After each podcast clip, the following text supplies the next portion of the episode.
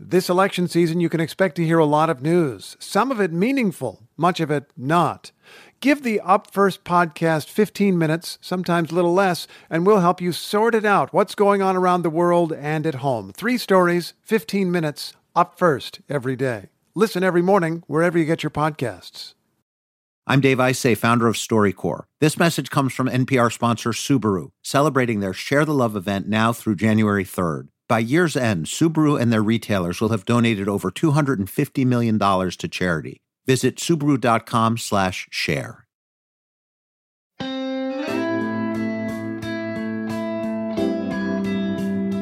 The Guinness Book of World Records has recognized Bollywood lyricist Sameer Anjan for writing a staggering 3,524 songs.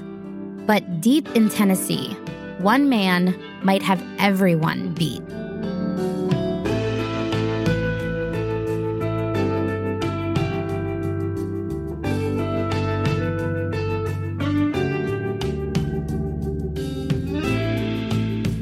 Jim Von Stein has been writing songs since he was nine years old. In the last few years, he's written a song or two a day, every day. Dad, just how many songs have you written now? I guess probably 8,000 at least. But almost nobody has ever heard them. It's funny, at one point, I kind of made a deal with God. I said, let me live long enough to write 200 songs. Well, within a couple of years, I was almost up on 200 songs. So I made another deal with God. I said, let me write 10,000 songs. But, you know, then I felt like, oh my goodness, now I got to really write a lot of songs. It's because you don't want to get there and God be mad at you when you get there.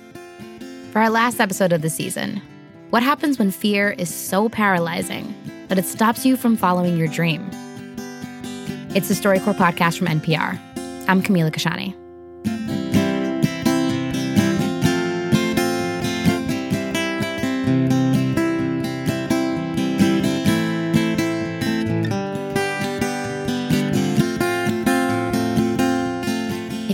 Around Jim Von Stein's home, you'd see mountains and valleys of songbooks, homemade cassette tapes, and CDs. Every notebook, scrap of paper, or napkin has lyrics on it. Jim's son, Jason, sat down to ask him some questions. What does it take to write a song, and where do you start? I write one lyric line, and before I'm done with it, the next line's already coming. It can be simple as someone saying something, and it inspires me boom, next thing you know, I'm writing a song. The most I wrote in one year was 1,556. One reason I never really told people I wrote that many songs, because it does sound kind of off the wall crazy that someone would, but it's it's not something that I can even stop from happening.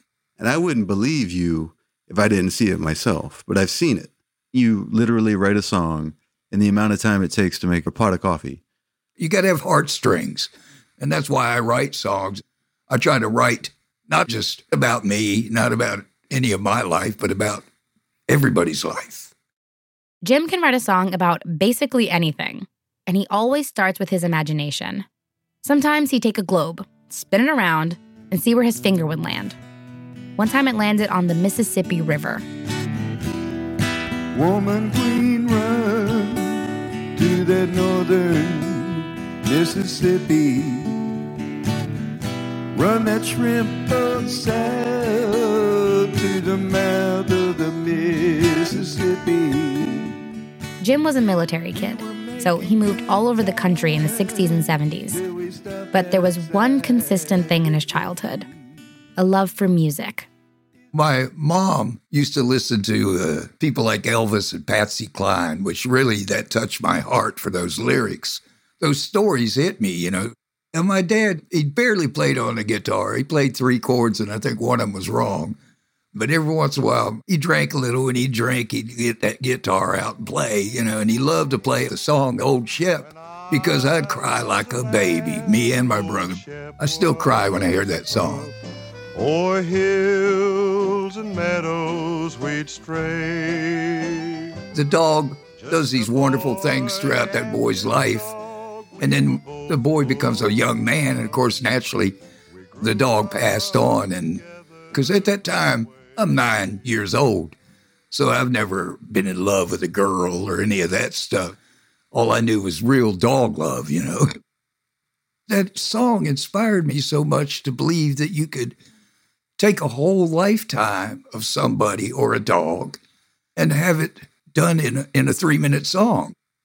That made me want to be a songwriter. Even as a little kid, Jim knew what his calling was. And when he was nine years old, he grabbed a number two pencil and started writing. But I was writing stupid things like, my baby's sweet, my baby washed my feet. But I knew if I kept doing it, eventually I would have more experiences through life and I would get better as long as I kept doing it. Of course, when I was 13, I wanted to get a guitar.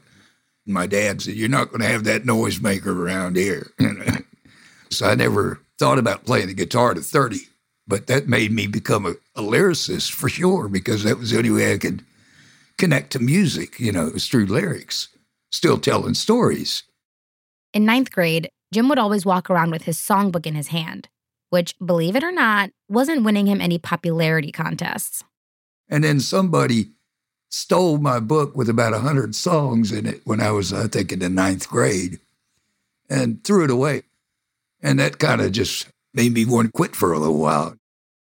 Eventually, he started writing again, but he never tried playing music professionally. His fear got the best of him. Jim met his wife Becky right out of high school. They got married, and he started working at a shipyard. Jason was born in 1982, and that Christmas, Becky bought Jim his first guitar. He could finally put music to the songs he'd been writing. I was playing with a few other guys. We were playing cover songs at the time. And one of my friends said, Well, you write songs. Why don't you write one? So I wrote one and I played it that night for him. And he goes, That stinks. and I'm like, What? You set me up? And he said, No, you, you just write another one. And the second one I actually wrote, they liked that song. Of course, after that, then I started writing more often because of it. He started using all of his free time to write songs, and he carried a four track recorder with him everywhere he went so he could start getting them down. He would sometimes use his own life and family for inspiration. You worked at the shipyard for many years, and they would send you out to San Francisco. And I remember when you came back, there was something different. Like you really missed us a lot. And I remember you came back and you wrote that song, Always Missing You. That was 1988. And then we did a recording of that for mom. Mere words cannot express the things I wanna say. Always missing you. I've got you on my mind. She heard that and she started crying. I was like five, little me singing that song with you.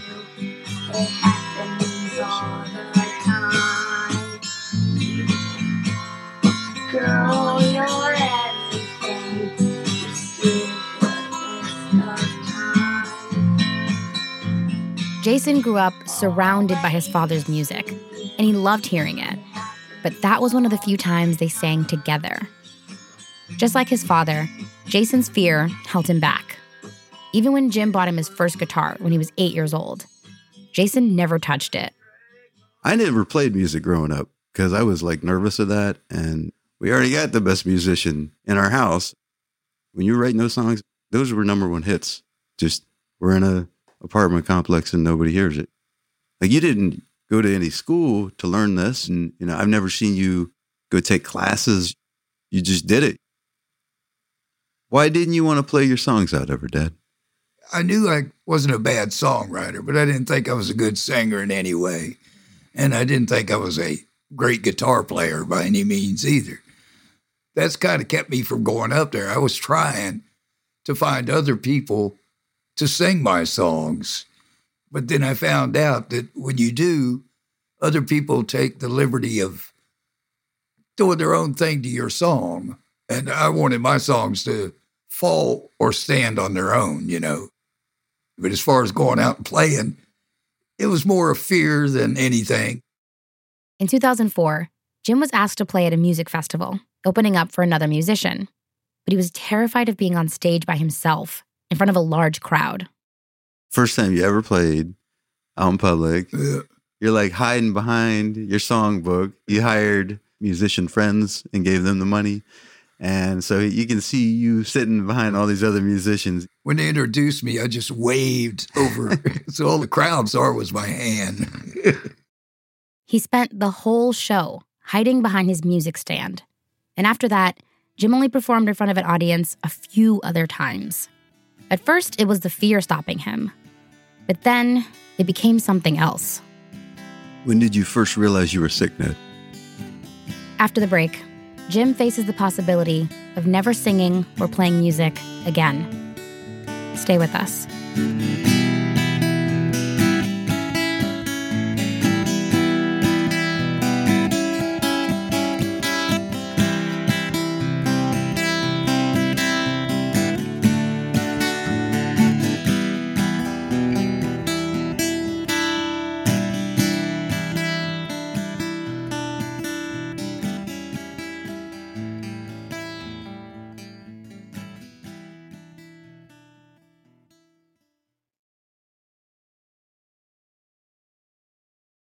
Pro Palestinian protests have popped up on college campuses across the country.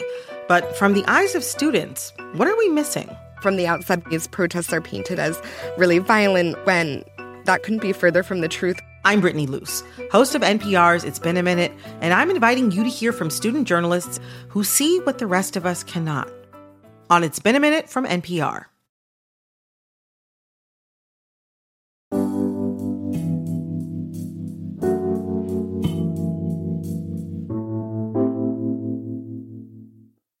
As Jim approached middle age, his pile of songs kept getting bigger, and he was still balancing a full time job. After he left the shipyard, he started working in heating and air. when you install air conditioning systems, you crawl under houses and there's generally 18 inches of height. So you're crawling on your elbows. So when you do, you're kicking up dust and there's mildews and molds and all kinds of poisons. So I knew that, you know, it was going to catch up to me. By the early 2000s, he started having trouble breathing, and it kept getting worse. Over time, even basic things started becoming a struggle, like picking up a guitar, let alone singing. Well, they told me I had severe emphysema, real severe emphysema. There was a uh, doctor, and she came in there and she said, uh, Here's a picture of your lung. And they were coal black. They told me, uh, you know, that I had expiration date. Jason, I knew what was up. I'm not a fool. Uh, you know, I'm only breathing in uh, three fifths capacity in both lungs. I'm not going to sugarcoat it. I can barely walk across the room without losing my air. It's like you're going underwater and you're trying to catch your breath. That's what it feels like all the time. But I'm still breathing. That's what matters. In November of 2016, Jim came down with a near fatal case of pneumonia. Jason didn't know whether or not his dad was going to come out of the hospital. I remember you asked me uh, what uh, were my regrets. Did I have any? And I told you I regretted that I didn't go out and play my music so people could hear it. You know, here I've written all these songs, yet nobody's ever heard them because I didn't go out and play them. Jason felt helpless because he didn't know if his dad would make it out of the hospital. So he made a decision. You stopped everything you were doing and learned songs of mine, which amazed me because th- some of them are difficult. You learned every one of them, and I didn't realize it until you started playing them. Jason picked up a guitar that had been building up dust, one he never really played, and he started learning his dad's songs, one by one. He'd play back Jim's old recordings on repeat for hours a day until he started getting them down. And then he hit up every open mic, every cafe with a stage, every music joint that would book him, and he shared his dad's songs for anyone and everyone who would listen. Why did you decide to do it? I mean, Because your songs deserve to be heard. You can't spend your entire life devoting yourself to something and then nobody hears that and nobody recognizes that. That's not okay. You're Salvador Dali of songwriting. okay, this isn't normal what you've accomplished and what you've done. You've done more than anybody has ever given you credit for. I was amazed how great you were at doing it, and you you just get better every time you play them. We played one show together once. It was late summer, and it was awesome to finally be able to play with you. But I remember you telling me, Jason, you need to do the singing. You're telling me under your breath that you can't breathe and you can't sing and you can't do this, you know? And we're trying to like not make a scene of that for the audience.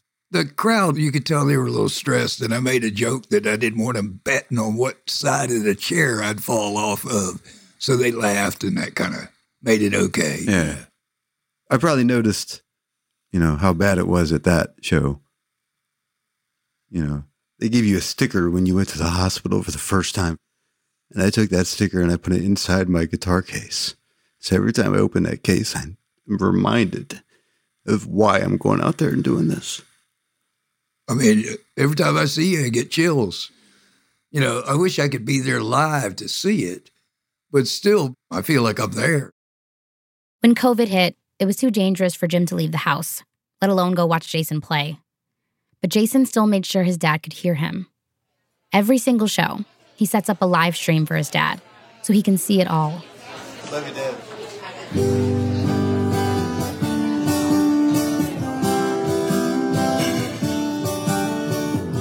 Pool halls and southern nights, good old boys drinking hard tonight.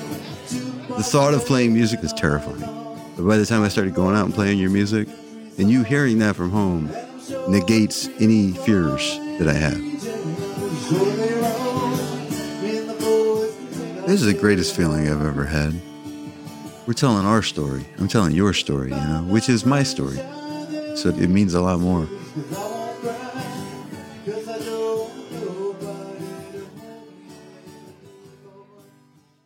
I am uh, basically three years past the expiration date on me that the doctor gave me, which, you know, I kind of figured that was going to be the case because, you know, I'm not a typical person. I'm a 78, where everybody else is a 45 record. And I run at that speed I always have. You can't change some things, you know, that's part of life. You got so much time in your hourglass, and that's how you use it. And that's up to you. How do you want to be remembered, Dad? I just hope they think I was a decent, honest, good guy. But as far as me, I just, I'd rather remember the songs. Long after I'm dead and gone and people forgot who I was, if those songs are any good, they'll still mean something to those people and they won't even know who wrote it. It'll still mean something. The song has its own life. That's the beautiful thing about music. And you actually play those songs just like I wrote them. You are the, the voice for my songs. I can hear the whistle crying like a lonely child in the night. That's all for this episode and this season of the StoryCorps podcast. It was produced by Eleanor Vassili, who's our lead producer, and edited by Jared Sport, who's our senior producer. Max Youngrice is our associate producer. Our technical director is Jarrett Floyd, who also composed our theme song. Our fact checker is Erica Anderson. Jasmine Morris is our story consultant. Special thanks to Will Davis. To see what music we use in the episode, go to storycorps.org, where you can also check out original artwork by Lynn Lucien. For the StoryCorps podcast, I'm Camila Kashani. Catch you next season. A ghost of time is calling. The dead of night is falling.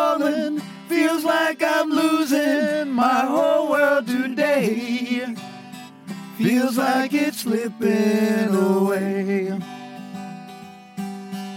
A ghost of time is calling.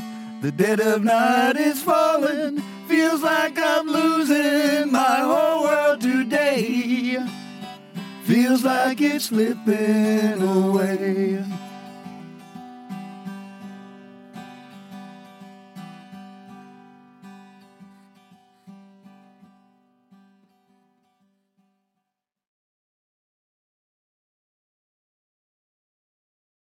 Hi, Dave Isay here with a special request to our family of podcast listeners. I founded StoryCorps 19 years ago because I believe that listening to others reminds people that they matter and won't be forgotten. That there's tremendous poetry and grace and wisdom in the stories hiding in plain sight all around us if we just take the time to listen.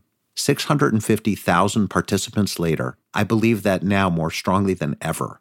StoryCorps is a nonprofit public service organization, and we rely on your support to do our work bringing the country closer together, one story at a time. If this podcast has ever made you feel something, if it's made you laugh or made you cry, please consider making a gift to support our work today. Go to donate.storycorps.org slash podcast. Thank you and happy holidays. Support for this podcast comes from the Corporation for Public Broadcasting, a private corporation funded by the American people. Summer is for going to the movie theater because it's too hot to stay home. It's for driving with the windows down, listening to your favorite music. It's for stretching out while you're on vacation to gobble up a TV show. For a guide to some of the TV, movies, and music we are most excited about this summer, listen to the Pop Culture Happy Hour podcast from NPR. Humans are kind of overrated. Over on Shortwave, a science podcast, we're only kind of kidding. We're bringing you the wondrous world of animal science to your daily life. From queer animal love stories to songbird memories, we're showing you how critter knowledge informs human science. Listen now to Shortwave, a podcast from NPR. Hey, I hear you have a birthday coming up. Yeah, you. If you're listening to this, that means you have a birthday coming up eventually. And here at Life Kit, we want it to be a special one. Magic can happen, and good luck can happen, and serendipity can happen if we're open to it. How to have a good birthday, even if you're not a birthday person. That's on the Life Kit podcast from NPR.